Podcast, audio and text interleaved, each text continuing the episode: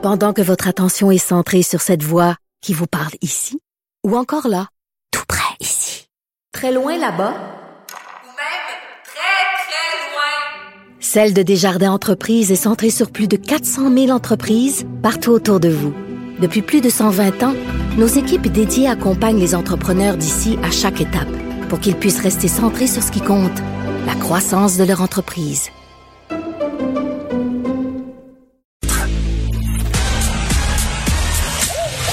Geneviève Peterson. Elle réécrit le scénario de l'actualité tous les jours. Vous écoutez Geneviève Peterson. Cube Radio. On est avec Jean-Louis Fortin, qui est directeur de notre bureau d'enquête. Jean-Louis, salut. Bonjour Geneviève. Écoute, euh, on commence euh, par un dossier qui, bon, euh, me fait réagir quand même pas mal. Denis Kodak s'est mêlé du dossier de la Formule 1 à Montréal sous la demande du ministre Fitzgibbon. Denis Coderre, là, quand il est parti dans la controverse, on va le dire, hein, il n'avait pas été réélu en 2017 parce qu'il y avait entre autres le fiasco de la Formule E. Il avait organisé un événement un peu euh, contre vents et marées qui avait mal tourné, les gens avaient été dérangés, pas beaucoup de spectateurs, des billets donnés, un rapport dévastateur, ça s'était très mal passé. Puis les- beaucoup de gens avaient mis ça un peu sur le compte de son style. euh, comment comment qualifier le style de Denis Coderre en Cavalier. 2017? Cavalier. C'était un gars, on va se le dire, qui était tanné, il travaillait trop. Euh, ça allait pas bien dans sa vie personnelle. Euh, il était pas tout à fait sympathique quand il répondait aux questions des médias. Il était usé, là, on va se le dire. Mhm. Je- J'apprends rien à personne en disant que Denis Coderre, à la fin de son premier mandat, là, euh, ça- ça- il, il avait besoin de se reposer. Là, quand il revient en politique, Denis Coderre, il y a quelques mois, il nous dit J'ai changé, croyez-moi, euh, la Formule E, c'est du passé. Est-ce qu'on découvre en coulisses, en faisant des, des- des coups de téléphone à des gens très, très près du dossier, des gens là, euh, au- autant là, à Québec qu'à Montréal, c'est que le Denis Coderre de 2017 est encore, euh, encore présent. C'est-à-dire qu'on a un, un- un candidat à la mairie qui n'hésite pas à, à, à prendre le téléphone, à proposer, à, il s'engage très peu dans le protocole. Alors, ce qu'on ce qu'on a, euh, ce qu'on a révélé euh, euh, ce matin, donc, c'est que euh, il semble que le ministre Fitzgibbon lui-même a demandé à Denis Coderre, sachant qu'il était bien branché sur les, la haute direction de la FIA, si c'était possible qu'il fasse un coup de coup de fil. Tu sais, euh, que Denis Coderre lui dit, ben oui, si j'ai appelé, j'ai appelé Jean Todd, qui est le président de la FIA, puis j'ai appelé euh, Stefano Dominicali, qui est un peu le, le directeur exécutif euh, de la Formule 1, tu sais, puis j'ai c'est du monde que je connais. Ça, ça, on peut bien imaginer que Denis Coderre a les numéros de cellulaire de, de ces gens-là. Ouais. Mais ça, po- mais ça pose plein de questions. Là. Denis Coderre, présentement, c'est pas le maire de Montréal. C'est pas un citoyen euh, comme n'importe euh, quel autre citoyen non plus. C'est un candidat à la mairie. Et moi, je me demande vraiment si c'est une bonne chose que le gouvernement du Québec demande à un candidat à la mairie de Montréal de l'aider dans ses démarches. Ben, ça fait Ça certainement pas impartial. C'est comme si le gouvernement décidait de l'issue des élections. Puis non seulement ça, si j'étais Valérie Plante, je serais vraiment très insultée. C'est comme s'il était passé par-dessus la madame. Ben, on, on- on doit parler à Valérie Plante aujourd'hui. J'ai bien hâte de savoir euh, ce qu'elle en pense.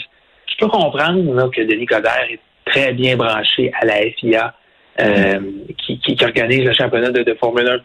Mais dans la mesure où tu as reçu un coup de main de quelqu'un comme Denis Coderre, pour ça, comme gouvernement du Québec, c'est difficile de dire que tu vas être neutre et impartial dans la course à la mairie. Euh, tu sais, la question se pose, là, est-ce que euh, le gouvernement Legault préférerait que ce soit Denis Coderre plutôt que Valérie Plante à la mairie de Montréal? On sait que dans le passé, les relations n'ont pas toujours été très, très, très harmonieuses entre Valérie Plante et euh, la coalition Avenir Québec. Puis ça peut se comprendre. Mhm. C'est des partis politiques qui ont euh, des, des, des, des positions très, très tranchées et des Ouais. fois divergentes. Je comprends, mais quand tu joues le jeu politique, tu joues le jeu. Tu sais, je veux dire, là, c'est elle la mairesse de Montréal. Ça, ça a l'air drôle. Effectivement, appeler l'adversaire de la mairesse de Montréal, un candidat à la mairie, pour lui demander d'aider dans les négociations, ça c'est très particulier, en effet. Chose certaine, on n'a pas senti de malaise à Québec. Pierre Fitzgibbon, on connaît son style très, très Ben là, direct. Jean-Louis. Un, un peu comme Denis Coderre. Oui. du tapis. il est pas souvent mal à l'aise avec ce qu'il fait. C'est ça, exactement. Et, et Denis Coderre non plus, euh, soit dit en passant, Oui. avec lui, ah oui, j'ai- aidé, j'ai donné mon coup de main, puis voilà, ça a pu, ça a pu contribuer. Oui, une petite mieux. journée, une petite journée d'aide. Puis il en a profité pour dire que ces gens-là lui répondaient très rapidement au téléphone. Donc on voit que son ego l'a pas tellement quitté. Effectivement, puis Stéphano Dominicali, c'est Stéphano uniquement. Donc on Steph pour les intimes. Exactement. Donc, euh, c'est assez particulier. Euh, je, je, je pense qu'on n'a pas fini de- d'en apprendre sur ce sauvetage du Oui. Grand Prix, qui, dois-je te euh, rappeler, euh, euh, consent donc des fonds publics supplémentaires euh, à euh, la FIA. On parle quand même de deux années de prolongation, à peu près 50 millions de dollars de fonds publics.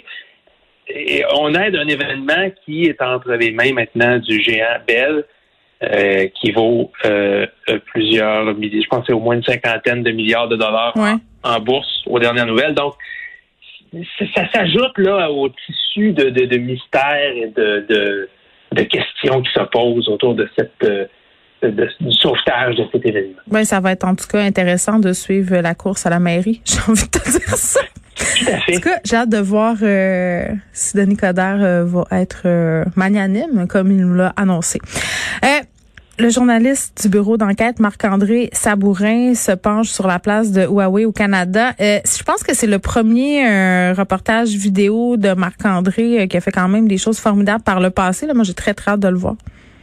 Oui, c'est un documentaire vraiment exhaustif. C'est euh, Oui. un documentaire d'une heure qui est disponible sur Club Illico depuis jeudi passé. Puis vraiment, là, allez voir ça, ça vaut la peine. Euh, C'est on, on- euh, ce qui me fascine dans ce documentaire-là, c'est la le- la profondeur des sources qui sont interrogées. Mhm. Tu sais, des fois, on, on- on- on fait un reportage sur quelque chose, puis on cite des gens qui connaissent la situation euh, plus ou moins de près, des gens qui ont une opinion, mais bon. Mais dans ce cas-là, Marc-André est allé réussi à, à confesser, à asseoir à la caméra des gens qui ont été dans des postes de haute direction chez Huawei Canada. Euh, Mais qu'est-ce qu'ils font, euh, Huawei, pour ceux là, qui, qui, qui savent pas? C'est des trucs de télécommunication. Là. Ouais, Huawei, euh, essentiellement, bon, c'est c'est le, le plus gros fabricant de, de, de téléphones, d'appareils, de téléphones cellulaires au monde, mais c'est aussi et surtout, puis ça on le voit un peu moins, il fabrique toutes sortes d'antennes et de radios ça. qui permettent au réseau de télécommunications de fonctionner. Par exemple, euh, Bell, Telus, Vidéotron, Rogers, ce sont des fournisseurs de services, mais ces compagnies-là doivent acheter de l'équipement pour avoir un réseau, acheter des antennes, des radios, et un des plus gros fournisseurs d'équipements de ce type-là à travers le monde, c'est Huawei. C'est surtout euh, Bell, Telus, Rogers qui ont des, des équipements de Huawei au Canada. Mhm. Et Huawei, on le sait, hein, euh, c'est une entreprise qui a de moins en moins bonne presse. Il y a toutes sortes d'allégations euh, à travers le monde, notamment aux États-Unis, euh, d'espionnage industriel qui concerne Huawei. On connaît les méthodes de, de la Chine, c'est, c'est pas, ça date pas, ça date pas d'hier. Euh, et aux États-Unis, ça nous avait surpris il y a quelques mois, le, le- le département, les autorités fédérales ont dit, ont lancé un programme pour enlever au plus vite ces antennes-là, ces radios-là, parce qu'ils craignent l'espionnage. Le programme, euh, en anglais, s'appelle RIP and Replace. RIP, là, c'est arracher. A- a- arrachons et remplaçons les antennes au plus vite. Donc, c'est pas, c'est, pas délicat. Euh, et euh, parce qu'il y a vraiment des inquiétudes. Et, les États-Unis ne sont pas le seul pays hein, qui, qui, veulent se, se débarrasser du matériel Huawei. Le Royaume-Uni, l'Australie, la Suède aussi ont tous dit, comme les États-Unis, il n'est pas question que Huawei fournisse de l'équipement pour le réseau de prochaine génération, le 5G qui va révolutionner, entre autres à cause de la vitesse des communications cellulaires. Alors au Canada, on s'est demandé qu'est-ce qu'on fait. Euh, ben, le gouvernement Trudeau n'a pas tranché là-dessus. Mais le reportage de Marc-André euh, nous amène des réponses très éclairantes sur ce que Huawei, la façon dont ils se sont installés au Canada, d'abord, hein, depuis 2009. On se rend compte que le les, gouvernements Harper, au fil des années, ont ouvert toutes grandes les portes pour que Huawei installe de l'infrastructure.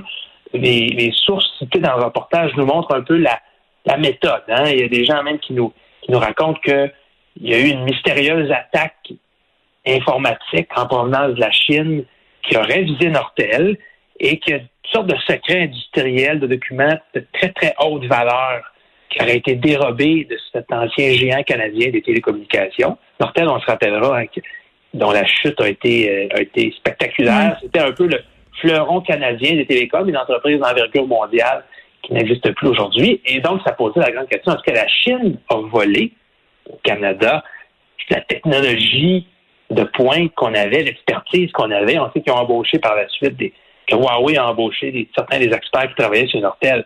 ça, ça soulève une question intéressante, puis il y a vraiment, il se trouve des experts pour penser que grâce aux équipements qui sont installés ici, Huawei pourrait avoir la capacité de nous, de nous espionner. Mais il y en a même qui euh, pensent que c'est le plan caché de la Chine. Là, on n'ira pas aussi loin que ça. Là. Euh, ce sont des théories quand même euh, qui vont très, très loin, mais quand même. Moi, moi, je ne suis pas un adepte de la théorie du complot. Il faut prouver ce qu'on avance. Il faut mm-hmm. parler à des gens qui détiennent, qui sont près de l'affaire, qui détiennent l'information. Mais minimalement, quand on parle, par exemple, à l'ancien directeur des services secrets canadiens, Richard Fadden, lui, c'est pas le gars qui passait le balai, c'est le gars qui dirigeait les services secrets canadiens.